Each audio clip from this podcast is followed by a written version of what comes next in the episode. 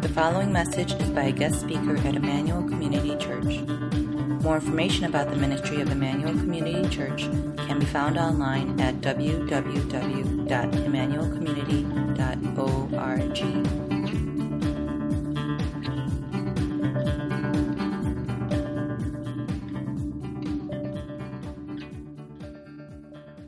We're, if you remember, uh, myself, Pastor Reggie, and uh, Pastor Eugene are going through Second Timothy, and we're, we're coming to the close of it. So, um, you know, Second Timothy is. Um, let, us look at the passage, and uh, I titles are very last minute for me, and so I told Anissa one title, which is in your bulletin, which is com- I changed it to the fight of faith. Not that I don't know if you guys are picky about that. It's the fight of faith. Okay, so let's look at Second Timothy. Um, I'm going to actually start from the end of chapter 3 and, and go through um, chapter 4, verse 8. So let's look at the passage together. Um, 2 Timothy uh, 3.16 through chapter 4 through 8. All scripture is breathed out by God and profitable for teaching, for reproof, for correction, and for training in righteousness, that the man of God may be complete, equipped for every good work. Um, I charge you in the presence of God and of Christ Jesus, who is to judge the living and the dead, and by his appearing in his kingdom, preach the word. Be ready in season and out of season. Reprove, rebuke, and exhort with complete patience and teaching.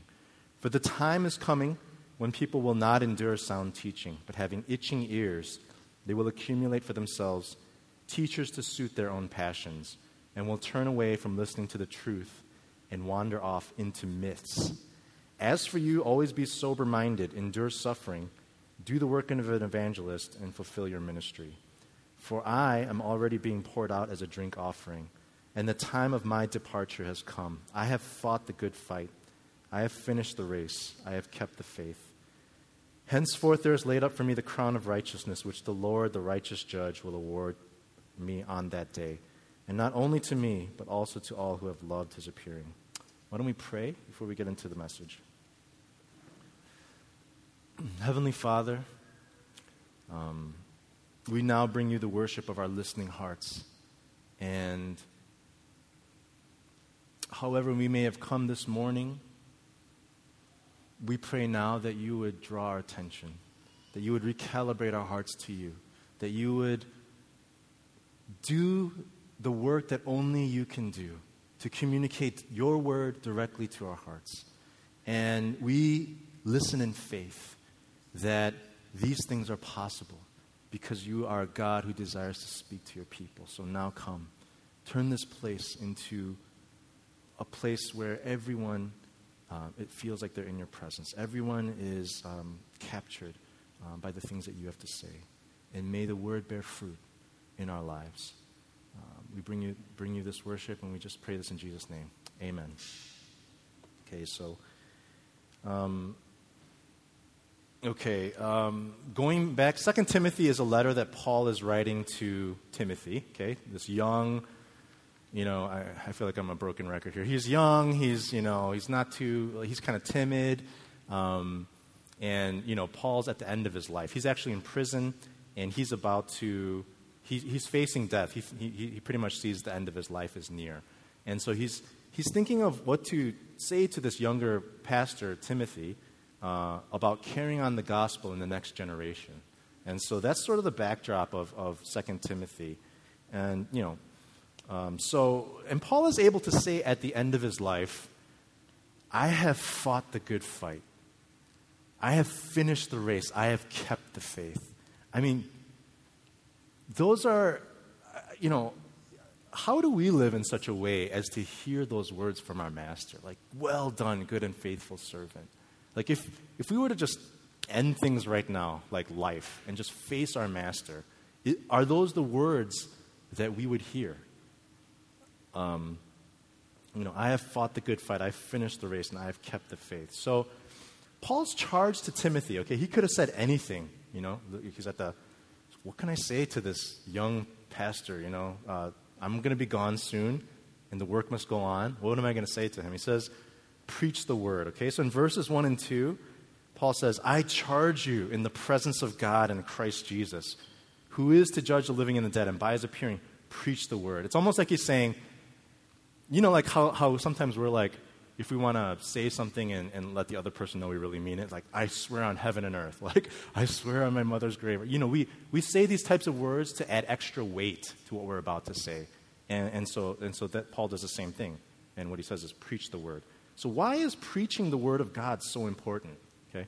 Uh, uh, I just have a couple quick reasons here of why the word of God and it being preached is important. Okay? So, um, at the end of chapter 3 of 2 Timothy, we find this you know, pretty well known verse. It's all scripture is breathed out by God and profitable for teaching, for reproof, for correction, and training in righteousness, that the man of God may be complete and equipped for every good work. Okay? So, breathed out by God, this, this phrase, it, it literally means divinely inspired. It means God inspired. It refers to uh, a direct communication from God. So, human authors were used by God to write out the Bible, okay? And they were under the inspiration of the Spirit of God. So the things that they wrote that ended up in our Bible, we can see these are God's words to us, right? Um, so the Bible, therefore, it's not just a bunch of random historic texts that got thrown together. These are the words of God. They were timely when they were written, but they're also timeless for us today, okay? So the Word of God is, is living, it's alive. Okay? So that's one reason. Another reason is why preach the Word? The Word of God teaches and corrects us. Okay? Um, okay, so how do we know about God? How are we going to find out what He wants, what He like, what He's like? You know, what He thinks about sin. You know, His plan of salvation, even things to come, the end of time. How are we going to? I mean, do we guess about these things? No. We have the Bible that shows and reveals these things to us. God cares about us. He wants us to know about Him and, and what He wants and His will. And so we have the Bible, right? The Word of God also acts as a, like, um, it, it corrects us. It puts us on the right trajectory and right path, right?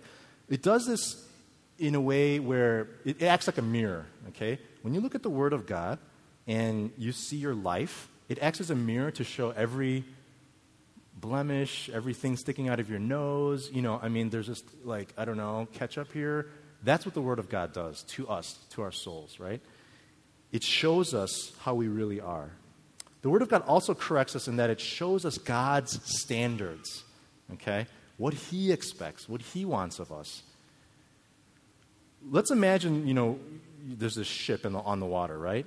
And in order to get to its destination, um, it needs to constantly course correct. Okay, the captain of the ship has instruments, and when the wind and the waves blow and you know, the, the ship tilts, if it continues to tilt and keeps going the same way, it's never going to get to the right place. And so there is constant course correction, okay? Always pointing the, the you know, and we do that when we're driving as well, you know? Um, and this is in the same way, we must, the Bible helps us to constantly course correct our lives. Okay, we think, okay, we're drifting this way, and we think this is the right way to live, and then we read the Bible, we're like, whoa, you know, I need to turn 30 degrees this way. Okay, does that make sense? The, the Bible helps us to constantly recalibrate our lives to God. So, how do we get so far off course? Because sometimes I read the Bible and I'm like, you know, pick up your cross daily and follow me and, you know, eat my flesh and drink my blood. I'm like, what the heck is this talking about?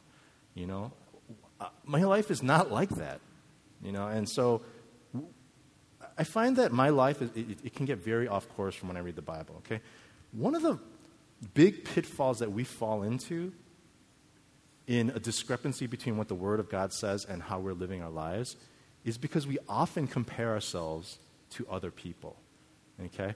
We look at other people, we look at what they're doing. Like, this person goes to church, they're pretty good. You know, I don't seem that different from them. I must be okay. You know, and I'm, that's, that's the kind of thinking that, that we often do. We compare ourselves. For instance, for example, we may think there's nothing wrong with working hard to make a ton of money so that I could live like a really nice lifestyle. There's nothing wrong with that. Everyone's doing that, you know people in church, people outside of church, no big deal. Okay? And then we're confronted with something from the Word of God that says, Love the Lord your God with all your heart, soul, and mind, everything that you are. Don't leave a drop of love for anything else, if I'm reading that passage right. Okay? Love the Lord your God with all. Okay? In other words, we don't make choices about where to live, what kind of car to buy, should I take this job or not, based on what other people are doing. We do it, if you're a Christian, if we love Jesus, we do these things based on, I love God. I, he has loved me greatly. I love him. And the things that are important to him are important to me. Therefore, the things that I choose to do in my life and where I live and how I raise my kids and you know how I spend my money, those things I want to be frugal to myself and rich towards others and rich towards God.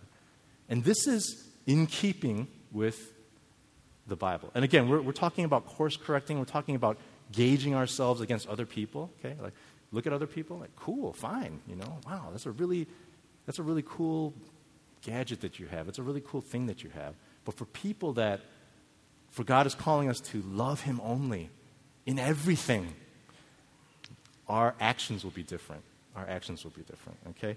Um,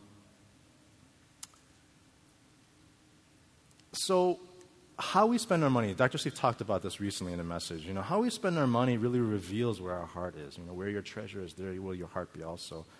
And if we're living a lifestyle that's impressive, even to non Christians, because of the niceness of the things we have and the things we wear and whatever, okay, the, thing, the places we go to, and if we're living that kind of lifestyle and we have a, a, church member, a small group member, a community group member that's struggling to make ends meet, and we do not do something for that person, that is an inversion of priorities. That is, my values are, are so geared towards what other people are doing that I'm missing the point of what the Bible is saying to love my brothers and sisters and to be rich towards them, generous towards them, even at cost to myself. Okay? Why do we see, so in, in, in, the, in the church of Acts, let me give you an example from there. In Acts chapter 4, it's talking about the believers there, right? It says, Now the full number of those who believed were of one heart and soul. No one said any, any of these things that belonged to him was his own, okay? But they had everything in common. So, literally, in the New Testament, in the church, they were so filled and satisfied with what God had done in their lives with Jesus that they were like, people that had houses, they'd sell them. People that had cows, they'd sell them, you know, and then they'd bring the money, and they anyone that has need is covered. Okay? That's how they were providing for each other. And this type of living is consistent with the gospel. And if we look at this passage and we're like, that's so weird, that's so different than me, Maybe it's because we've gauged ourselves on a different standard, a standard that is not from the Bible, but rather from society or from ourselves. Okay, so the warning is this don't make value judgments based on what other people are doing around you. Don't look at the world to gauge how we're living. Look at the Word of God. It will show you clearly God's heart, what He wants, how we are to live. Because we can make ourselves feel real good and okay because everyone around me is similar. But if we want to hear from God, well done, good and faithful servant, or I have fought the good fight, we want to be able to say those things at the end of our lives, we have to gauge ourselves off of what the Bible says, okay? I also wanted to say uh, just a brief word of warning when it comes to receiving the Word of God, okay? Um, the Lord will hold us accountable for every teaching we have received. Okay? I, I don't feel so good about that because I've been through lots of sermons. I've heard lots of great messages. I've read the Bible. I grew up, my parents taught me, you know, growing up. I have a ton of things that I've learned, okay? And I should be, um, uh, okay, so how do I say this? Okay, so every Bible study, every small group, every time you've opened the Bible, the expectation that God has when the word goes out is that it bears fruit, okay? Not that it gets stuck here, not that we don't just nod our heads and say, I believe that, but it sinks down into our hearts, into the depths of our soul, to the core of who we are and bears fruit. Bears fruit, okay? Um, in, in, the parable of the sower, you know, the four soils, Jesus is instructing his disciples, you know, that the word of, you know, exactly about this point, that the word of God should bear fruit in our lives. And in Mark chapter 4, it says, But those that were sown in the good soil, talking about the word of God, landed in good soil, hearts that were ready to hear it, and the ones who hear the word and accept it and bear fruit, thirtyfold, sixtyfold, and a hundredfold. You see, it's not enough to hear the word of God. It's not enough to spit out the right answers. The expectation when the word of God goes forth is that it bears fruit in our lives. It bears fruit, okay? Don't be deceived into thinking that just because you listen to something or read a book or whatever it is, however it comes to you, and you feel a little convicted and you feel like, wow, moved. Wow, that was a, that was a, that hit me, that impacted me. And then nothing changes in our lives. Don't mistake that for fruit bearing, okay, uh, in our lives. So, we must eat the word. We must eat the word, okay? What do I mean by that, all right? Let me ask you this Have you ever gotten full by smelling food? Does that, has that ever, uh, does that work for you guys? When you look at food, does that fill your belly? Right? I, I don't know, maybe some of you have this like real mental gift to do that, but for most of us, the only way to get strength from food is to eat it, is to put it in your mouth, chew it, swallow it, and make it like absorb those nutrients. And a good thing the body does all that by itself. You know, I, don't know how all that works. But you grow and you benefit from food by eating it, okay? What do I mean when I say eat the word, okay? Okay, so you read it, all right? That's, you know, part of the process. And then you think about it. What does this mean? You know, what is this, what is this talking? You ask questions. What is, what is just talking about here? What, who, who, I don't get this. What, what? And you just start asking questions of the text. Okay? And then you read it again. if you really want to understand it, you're making a couple passes at, at, at, this passage, right? And then you pray about it and you say, Man, I have access to the Spirit of God who wrote this. What does this mean? You know, please reveal to me what this means. Okay? Then we look at our lives, look at the world, we look at this word, and we apply it. Like, okay, well, if this is true, what, what difference is this going to make in my life? How should I live if this is true? And then another way that we can eat the word is we memorize and we meditate and we might jot it down and stick it in a place at our desk where throughout the day we're just looking at it. It's like marinating our minds that whole day. you know, that's how you eat the word. You absorb it. You look at it. Okay. Um, let me, let me use John 3.16 as an example, okay? So, a very familiar passage to us, for God so loved the world, he gave his only son. Whoever believes in him should not perish, but have eternal life, right? Now, if you close the Bible after you read that passage, that's not eating, that's smelling, okay? That's window shopping, okay? If you're going to eat this passage, you need to think, okay, God so loved the world. Okay, all right, the world, everyone, okay? The world is not a, it's not all filled with good people. There's some bad stuff going on. Okay, God loves, this is the world He loves. Okay, all right. And He gave His only Son. He gave His only Son for the world, for this messed up world. Okay. Wow. He must really love the world. Wow. Okay. Eh, okay. Okay. What's the next part? Whoever believes in Him should, okay, should not perish but have eternal life. Wow. God wants us to trust Him. Access to Him is belief. Okay. Wow. Like, think about my life. Do I, am I really believing this? Do I? And, and so I hope, I'm just sketching a picture of what it might mean to eat the word, eat this passage, okay? So you guys are going to be spiritual gluttons now, right? Eating the word, getting fat, buffet style, all right? Eat the word. Have it sink into the deepest places of our lives. Have it put down roots that it might grow and bear fruit in our lives. Paul also instructs Timothy to be ready in season and out of season. What does that mean? Be ready in season and out of season. So, Timothy, preach the word in season and out of season. Preach the word whether times are convenient or inconvenient. Let me tell you, it is very inconvenient these days to express your views about the Bible. Okay? If you think about your workplace and you say things on homosexuality, things on uh, marriage only for, you know, uh, you know, it, sex only in marriage. If you say any, pretty much any basic beliefs in the Bible, Jesus is the only way. Those, those are not received well, okay? So preach the word, whether it's convenient or it's inconvenient, okay?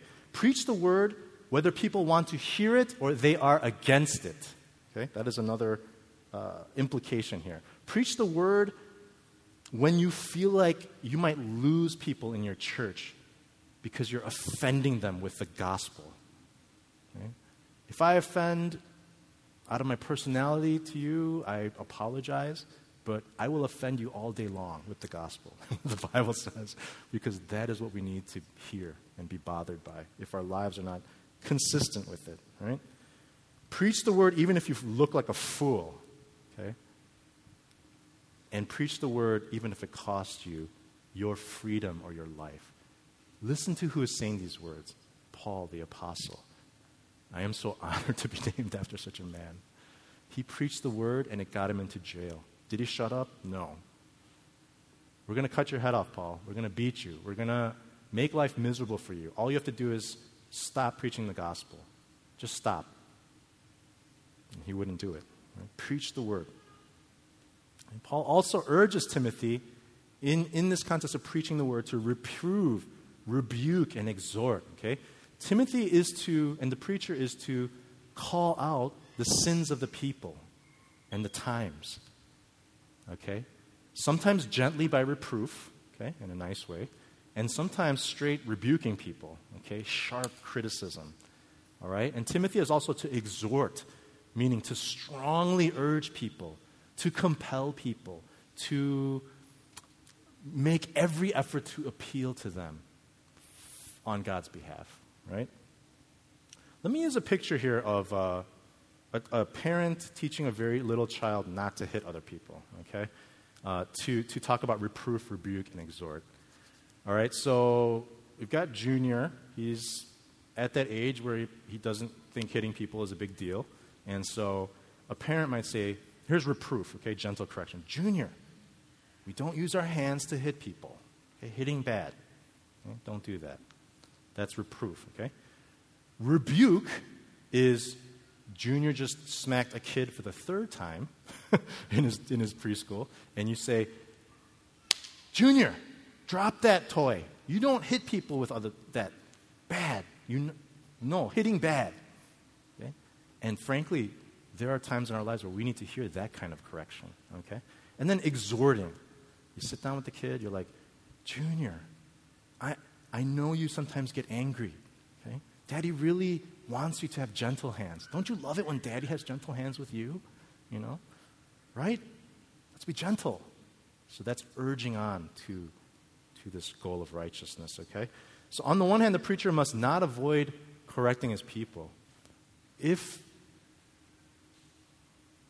how to say this, if whoever's up here is not is giving you a message and a gospel that requires no change, that does not bother you in any way, that does not prick uh, your sinful conscience, and everything you're hearing is like easy, palatable, no change. That's not, that's not biblical preaching, okay? And so you as the, you as the receiver must know that, and you got to be like, preach the Bible. Preach the word, preacher, you know, because I need to hear it. My soul needs to hear it, okay? So the preacher is to not avoid correcting his people. He's to call out the sins, wrong ways of thinking, pointing out idols in our lives, bringing us back to the gospel. Yet, on the other hand, the preacher is to do it in a way that is um, with complete patience and teaching. Okay, it's not. He's not to be heavy-handed or just constantly slapping the people and you and just making everyone feel like the dirt of the earth okay all the time. It's it's it's a patient delivery. It's a it's a it's an instruction. There should be instruction okay? So patience with people as well as patience for waiting for the holy spirit to work in people's lives. Do you guys have friends that you guys are praying for and you're like ah, just wish they would change or love god or wake up you know? And we need to be patient and consistent in our prayers for them because God, the Holy Spirit, is the one that's going to do the work. And that timing we don't know, so we need to be patient in that. In the same way, the preacher is to be patient. Also, teaching, instructing, uh, guiding, uh, mentoring un- in understanding of the scriptures. There needs to be that component as well. Right? In verses 3 to 4 of the passage, so Paul gives Timothy some insight, okay, why, why people will reject the word. And he's prepping Timothy, okay? Timothy, not everyone will receive the word. And he, this is what the verse is saying. Verse 3 For the time is coming when people will not endure sound teaching, but have itching ears and will accumulate for themselves teachers to suit their own passions, and will turn away from listening to the truth and wander off into myths. Why would people not endure sound and healthy teaching? Why do people want to spit that out as listeners? Okay? The reason is because deep in our hearts, we are looking to something other than Jesus to make us happy. Something else is occupying our passions. There is something that we love and want more than Jesus. And when the Word of God comes to that kind of heart, uh, that heart wants to reject it. I don't want that. This is what I really want. I don't want Jesus. Okay? So instead of God, they're looking to something else to make them happy. let me use um, let me use this dance illustration here. Um, let's say you love to dance. Okay, you're like I. The first time you saw someone dance, like street hip hop dance, you're like, something in you just, was, this is my calling, you know, and you're just like, I, I have to do this. And so you spend countless hours in your basement in front of the mirror and you've got your headphones on and you're just like letting the music move you and you're just like hours and hours of your craft, right? And you don't want to brag, but you think you're pretty good, okay? You're, you're, you're, you're, you're pretty good at this, all right? So but the thing is, as soon as people see you dance, they are like, so the reactions range from looks of horror, like they cover their faces, like they can't believe what they're seeing, to people cannot talk or breathe because they're just on the floor laughing because of what they're seeing, right? So, you know, you, you have no rhythm, okay? When the music, the music and what you're doing has no correlation whatsoever. There's no connection there, okay? Um, the only category of dance that would remotely be connected to what you're doing would be interpretive dance, okay? So you, you just don't get it, all right? You're, you're, and so some confirmed friends come up to you and they're like, we need to do an intervention here. we need to tell our friend that there's something really wrong here, okay? So they, they, they sit you down and they say, dude, you stink at dancing don't even try out for America's Got Talent because, frankly, you don't have a lick of it. Okay, don't. So they're confronting you because of this, right? And so you're like, really? You know, and you're like, so what ends up happening in your heart is like, instead of accepting the truth of what your friends are saying, you seek out somebody else that will agree with how you actually feel. I don't believe these 20 people gathered here that are my closest, dearest friends and what they're telling me. I'm going to find somebody else that agrees that I'm the greatest. And you find them. It's your mom. Your mom is like, You are the greatest dancer, period. And you're like, Yes. Someone agrees with what I feel in my heart. Okay? And this is like a very silly illustration to show you this. This is what Paul is talking about.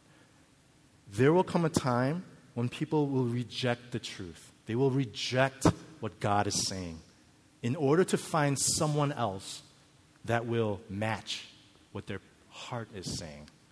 So they reject the truth and they find someone else that matches what they want to hear. They have itching ears. That's how it's described for that, right? And the reality is, many of our hearts are not inclined to God's word. Okay? They're not inclined to the truth, but rather we're inclined to our own desires. That is why living, fighting the fight of faith is so difficult because we have conflicting passions. Jesus is here, okay? And then well, some of the other things we want are here, okay? And when those things are going on, there's a battle inside our hearts. Instead of facing the truth that I have a sin problem, I desperately need Jesus. I need grace. I need God's direct intervention in order to change me from the inside out. Instead of accepting that truth, we might reject it. And many do. and they want to find someone else that'll say the things that they want to hear so that their lives and how they're living will be justified, will be okay, right?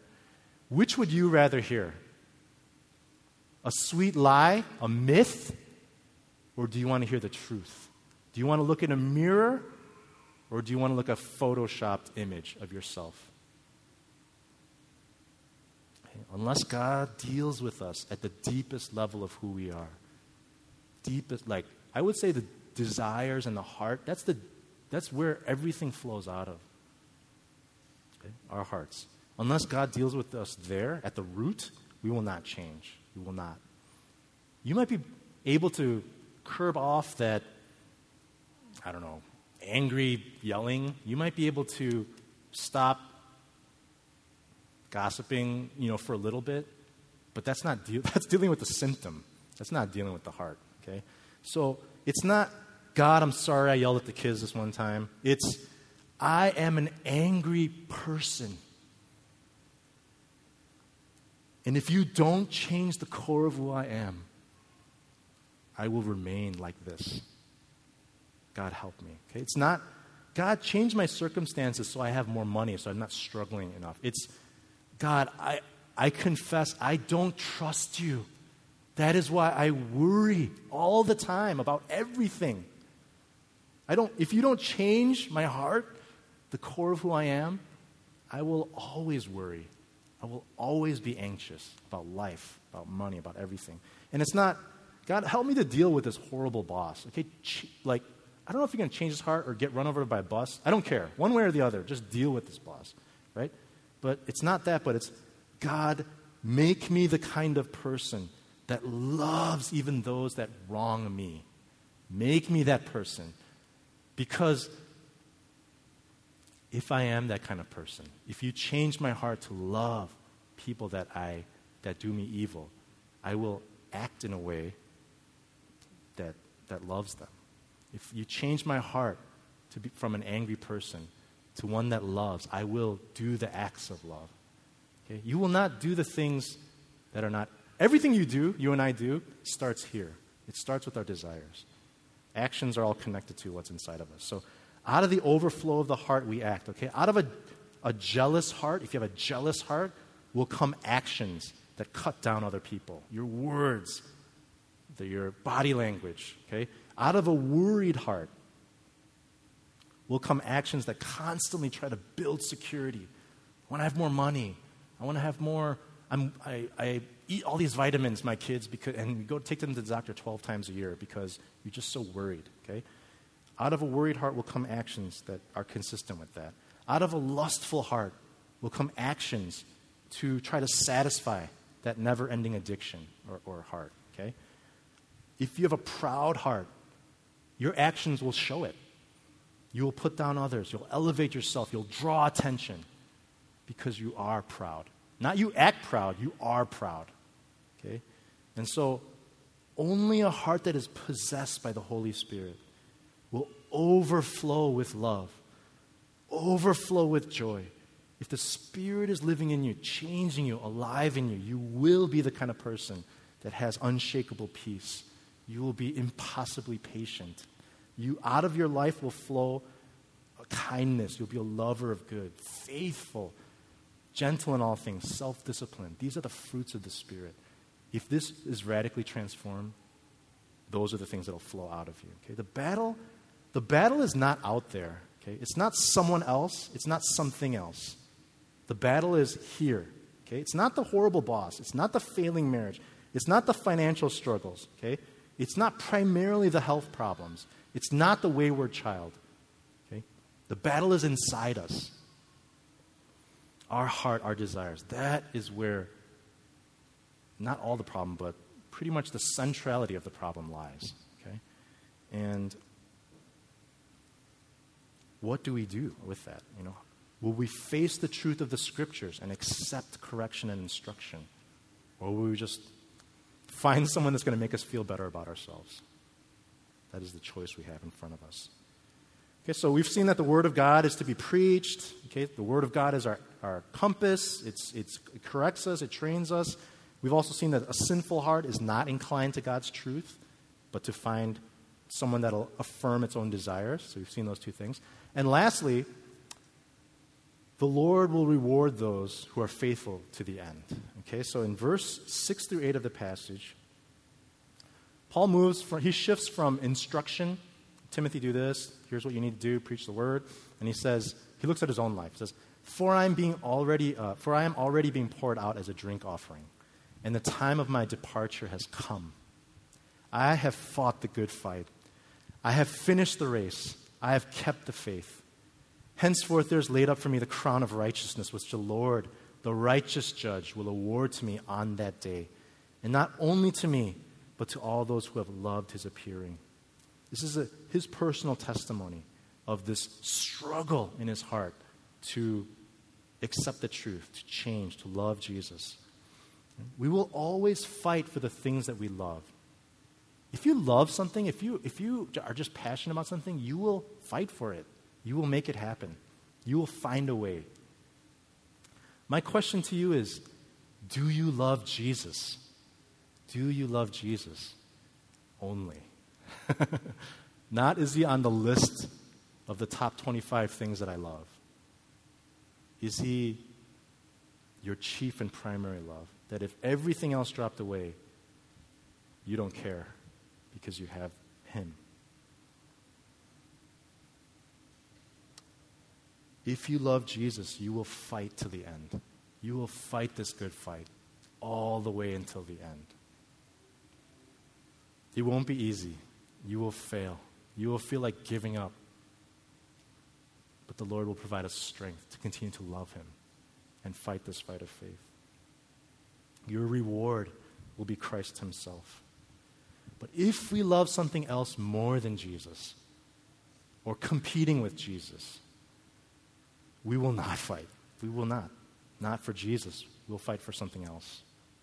You will always fight after and you always fight for the things that you love. If money is your God, if admiration of people is more important to you, if status or desire to be loved is the most important thing, these are the things we would fight for, not for Jesus. And longing for his return will not be anywhere in our landscape, anywhere in our outlook.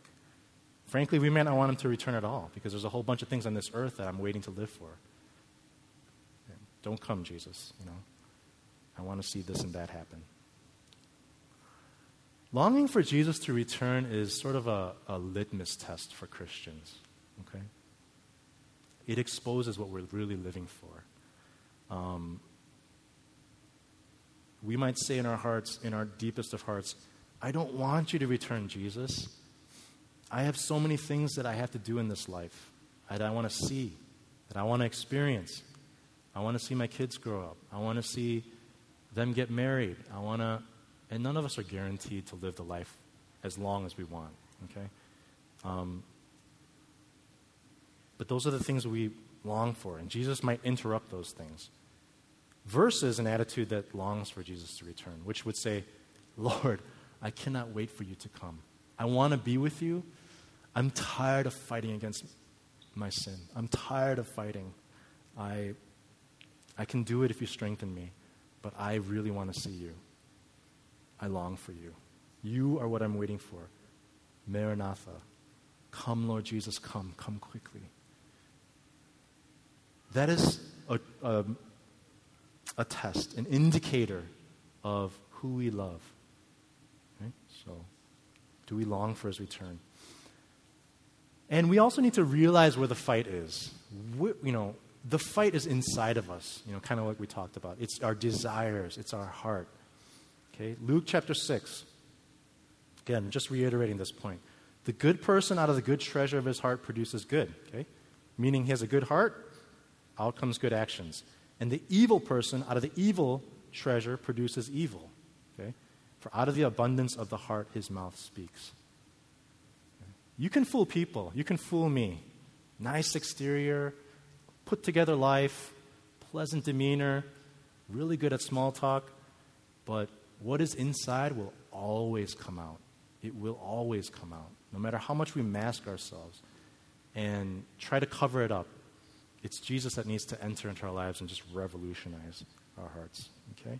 Outward behavior can be modified, but heart change requires divine intervention. Okay? So, this fight of faith is begging God to transform us from the inside um, so that we will actually do the things that Jesus does. Okay? It's not the reverse, which I think most, most of my life I've done. do the right things, don't do these things. What, what the Bible is saying is be transformed in the nature of who you are so that you will be the kind of person that will love to do the things that Jesus wants. Do you see that difference? Wouldn't that be awesome? If instead of struggling to do what God wants us to do, that would just be our nature and our heart. I will put in you a heart of, I will take out your heart of stone and give you the heart of flesh. I will write my word in your heart. These are the promises for the people of God. He will write it in us so that we will want to do those things. We will want to be. We want to love. We want to love radically. We want to open our mouths and talk about Him all the time. These are not things that we slap on on the outside. Okay. To those of you who hear my voice, let us not live as if we have years to change, decades and lifetimes. I'll do this later. I'll get serious about you later, Jesus. I'll tell that person about you later. Let us live as if we have minutes, hours, today. Today, if you hear this, if you hear this word, respond, repent. Okay? Let's not think about what we can change tomorrow or some other time. Are we longing for Him today? If we're not, hallelujah that that's been realized, okay? Now we can go to Him and say, I don't want you to return, Jesus. Can you help me? We can say those things, right? We can repent. Are you, are you asleep? Are you going through the motions of following Jesus? Is there any fighting of, for your faith in your life? If you're struggling to live this out, this word, if you're failing in your Christian life and you feel like weak and like you can't do it, you're on the right path.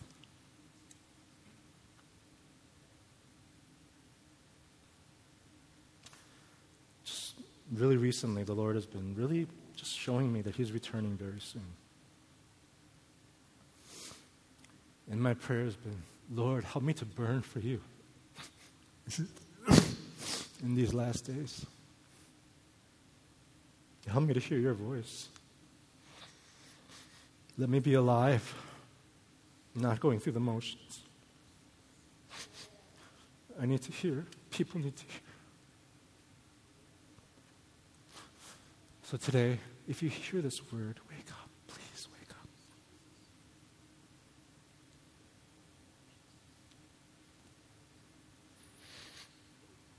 Let's have a massive re- reorientation of our lives and our priorities to God. He is waiting one more, for, one more day one more day that we will turn to Him, that one more person will come to Him. Let's pray. Let's pray together.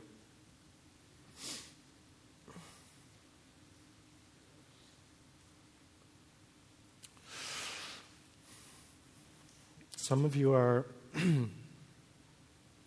fighting this fight of faith. You're struggling daily dying to yourself to do what God is asking of you. Sometimes you wonder if it's worth it.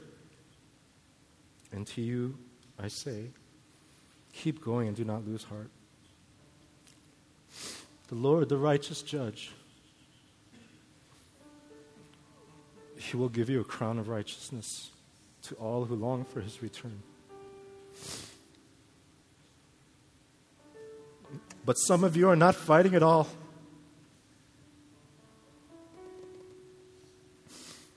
You're preoccupied with building your own kingdom and comforts on this earth. For you, the Lord's return is not something that you're looking forward to, it's an interruption to your life. And we need to hear these words from Jesus Enter by the narrow gate, For the gate is wide and the way is easy that leads to destruction, and those who enter by it are many. The gate is narrow and the way is hard that leads to life, and those who find it are few. They are few. If the wide and easy way defines your life, then you are on the road that leads to destruction, and many are on this road. Not later, not tomorrow, but today, repent, for the Lord is returning soon. If life is a battle for you, and you're fighting hard to love the Lord, don't lose heart. For the way that leads to life is narrow and hard, and few there be that find it. Those who endure until the end will hear, Well done, good and faithful servant, and receive this crown of righteousness. Jesus will be your reward. And very soon we will stand before our Lord to give an account of what kind of fruit His Word has produced in us. Let us live ready. Let us live ready. Let's eat the Word. Let's bear fruit. Let's be alive in the Spirit, alive to Him, hearing His voice, doing the things that He wants. Let's take some time to pray about these things together. Ask the Lord, Am I really that far off? Is my life really different than the way you're asking me? Look at the Word. Look at the Word yourself. and see what the Lord is calling you to. Spend some time in prayer and, continue in worship as the worship team comes up to lead us as well.